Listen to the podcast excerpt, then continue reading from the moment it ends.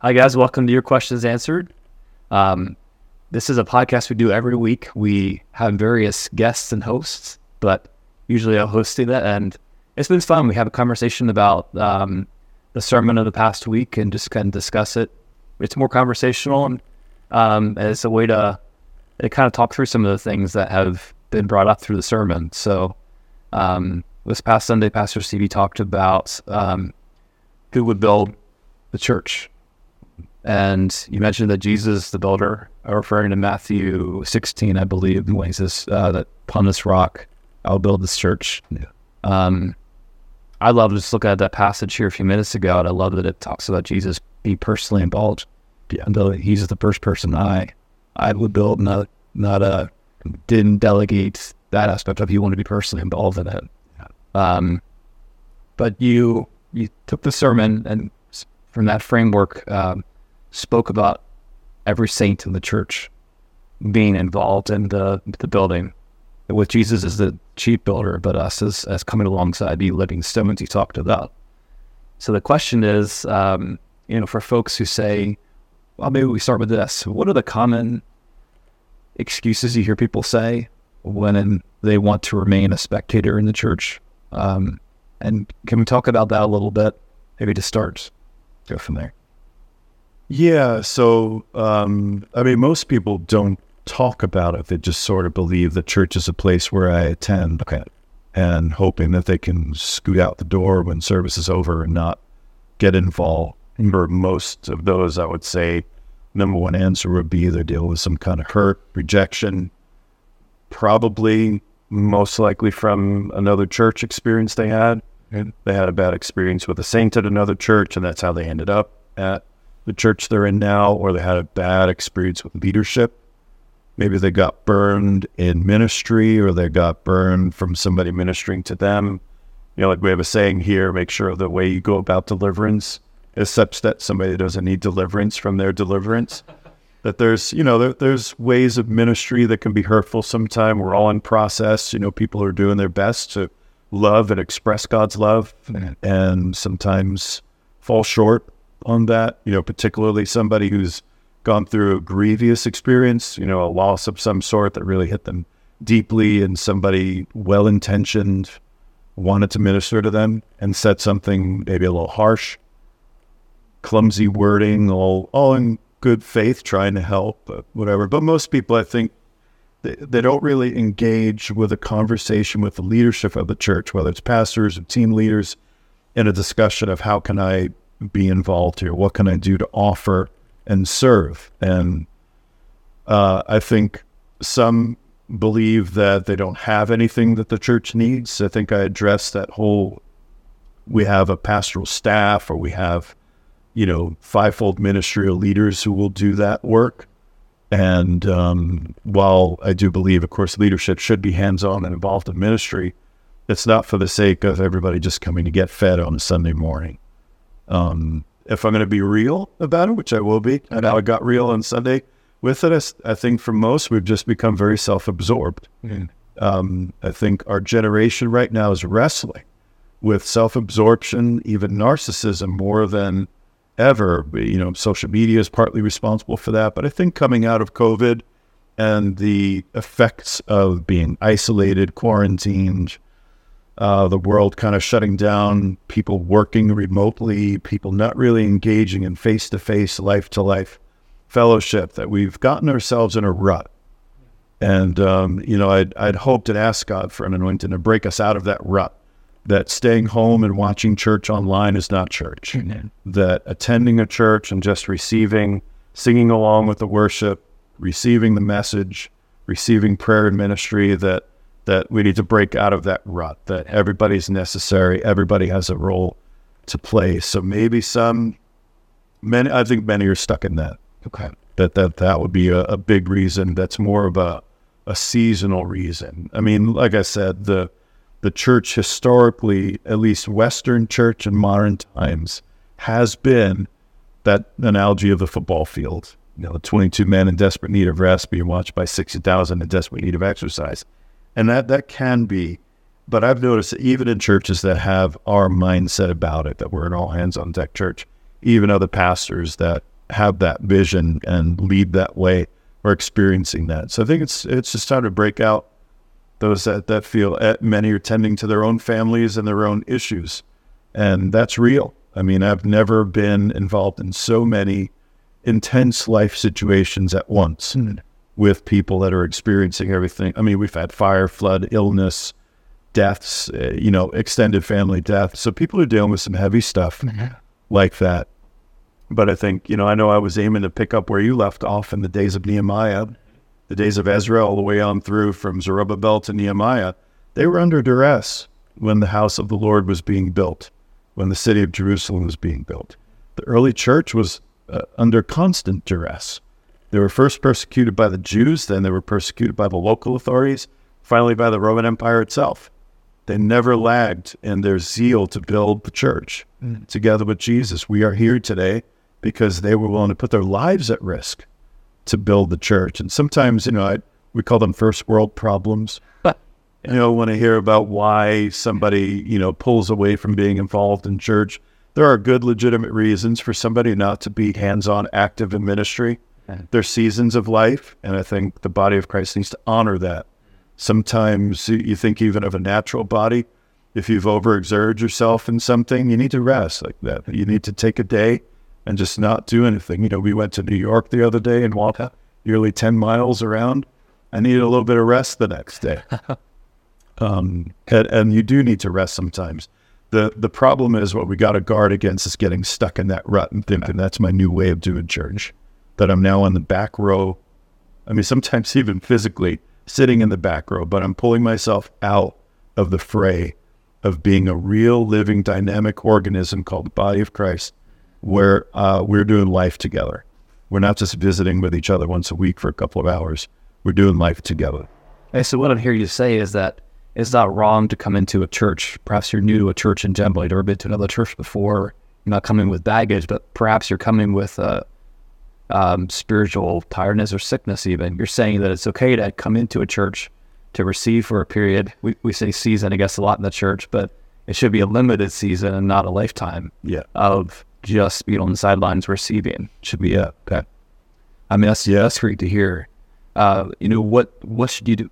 which is somebody who wants to, well, this could be personal for our church or specific to our church. Somebody wants to um, to jump in. How would they know? How would they start to discern where they're called to be at in the in the church? What, What's a good place to start, for example? Yeah, well, everybody can serve. Uh, there, you know, there are positions in the church that involve ministry, so that requires, for example, some kind of foundation in the Word or requires maybe a little bit of experience in praying for people and teaching and that sort of thing. So that that might be one, you know, one area that you'd have to really know what are my gifts. Sure. But you don't need a gift to greet people when they walk through the door. You don't need a particular gift to bake the goods for the cafe on Sunday morning or to come in an hour ahead of uh, service and brew the coffee. It's easy to learn how to use that coffee pot. There you go. Uh, I started in ministry, my church in Boston. Now, now at this time, I'd already run summer camp programs with hundreds of kids. I'd already been involved in ministry like that. But when I found our church in Boston, literally the first thing that I did was clean the toilets and clean the windows for Sunday morning. That was my first job. And I did that for a year. That's all I did. I didn't do any children's ministry. I didn't even play the drums, although I'd been playing drums since I was a kid mm-hmm. and I wasn't on the worship team yet. And very wisely, the leadership of that church said all ministry begins in the place of service. Mm-hmm. Frankly, uh, I'll say this: there are some that believe they should just start right in in teaching and leading and in you know singing on the platform and and all these kinds of things that involve certain pulpit or public gifts. Okay but everybody needs to be willing to serve and everybody can serve and must serve. Mm. The disciples, uh, the apostles rather, in Acts 6, appointed seven men to be deacons. And they said, it's not good for us to wait on tables. Well, they weren't saying we're above this now because God's promoted us to apostle. They were saying it's not a good idea for us to keep getting in the weeds of this because now we're supposed to be providing oversight. So their greater gifts, as I worded it on Sunday, were now needed. And the leadership, the administration, the oversight, the envisioning. But it wasn't like they were above waiting on tables. They fed 5,000 people by hand Yeah. When Jesus worked the miracle of the fishes and loaves. They walked around that crowd. And I don't suppose that was the only time they did something like that. They were involved in practical ministry. So everybody should begin there. And there are all kinds of different ways of getting involved in that kind of practical ministry in a church. When you do that, the leaders of that ministry and the pastoral staff of the church now, your other gifts begin to shine. For example, if you have a gift of leadership and you're going to serve in the church as a, on a you know hands-on like setup crew, for example, I'll just use that as one example. You're setting up for an event. If you have a gift of leadership, it becomes apparent because you have a plan and people start looking to you for, hey, how should we do this? And your gift, uh, a man's gift makes room for him, the scripture says. And as you begin to serve, the other gifts begin to come out and shine. And what I was exhorting, and that was more of a prophetic, I hadn't planned on sharing that. A prophetic, I want to draw out the greater gifts in those who have resigned themselves. This is another rut that we can get into. It's easier for me to just show up and set up the tables than to be the one who's meeting and thinking ahead of time. How do we orchestrate this event, even though you have a gift to do that? Those, what I would term the greater gifts, I don't mean they're they're better than or more important than. I just mean greater in the sense of they move more people, Okay. And those are necessary in the body. And those gifts, I think, are, are are in need of being drawn back out again in the body of Christ. The leadership gift in particular. And if somebody's going to get hurt in the body of Christ, it usually happens when they dare to step out in leadership in some kind of way. Um, and now you're putting yourselves out there for for hurt. But um, did that answer the question? I think drop in Yeah. that you. Oh, Oh, how does somebody get started? yeah. Yeah. Uh, so uh, I think the simple answer, that was a long, wordy answer. The simple Right. answer is don't limit yourself to what you think your gifts might be. There's some that are waiting, like, when's the next class on spiritual gifts? You don't need a class on what your spiritual gifts are to begin to serve. Yeah. Those gifts will become apparent as you serve without a survey telling you who you are. Um, I'm not against teaching on that. We do that here. We've done that here. We'll do it again. But if somebody's waiting to say, well, I don't know what my gifts are, somebody needs to tell me. You have an identity crisis. The Good Shepherd knows who you are. And you probably know more about who you are than you think. And I think if somebody wants to know, hey, wh- what are my gifts? What do you see in me? The five people closest to them could tell them instantly. Here's a, and a simple answer to the question, what are my gifts? Is what do people look to you to do? Yeah. Like if somebody's going to seek you out, what are they looking for from you? Yeah. And instead of going to somebody else. So start with that. But really, it's just a matter of being diligent to say this is important. I think the, the heart behind it is we're part of a great work. That it's not just, you know, we're very kingdom vision oriented here and we are all about, you know, the church really ministers outside the building. But that doesn't mean that we don't build each other up and that we don't have a family that loves each other and serves one another and connects to do life together. That's still very important.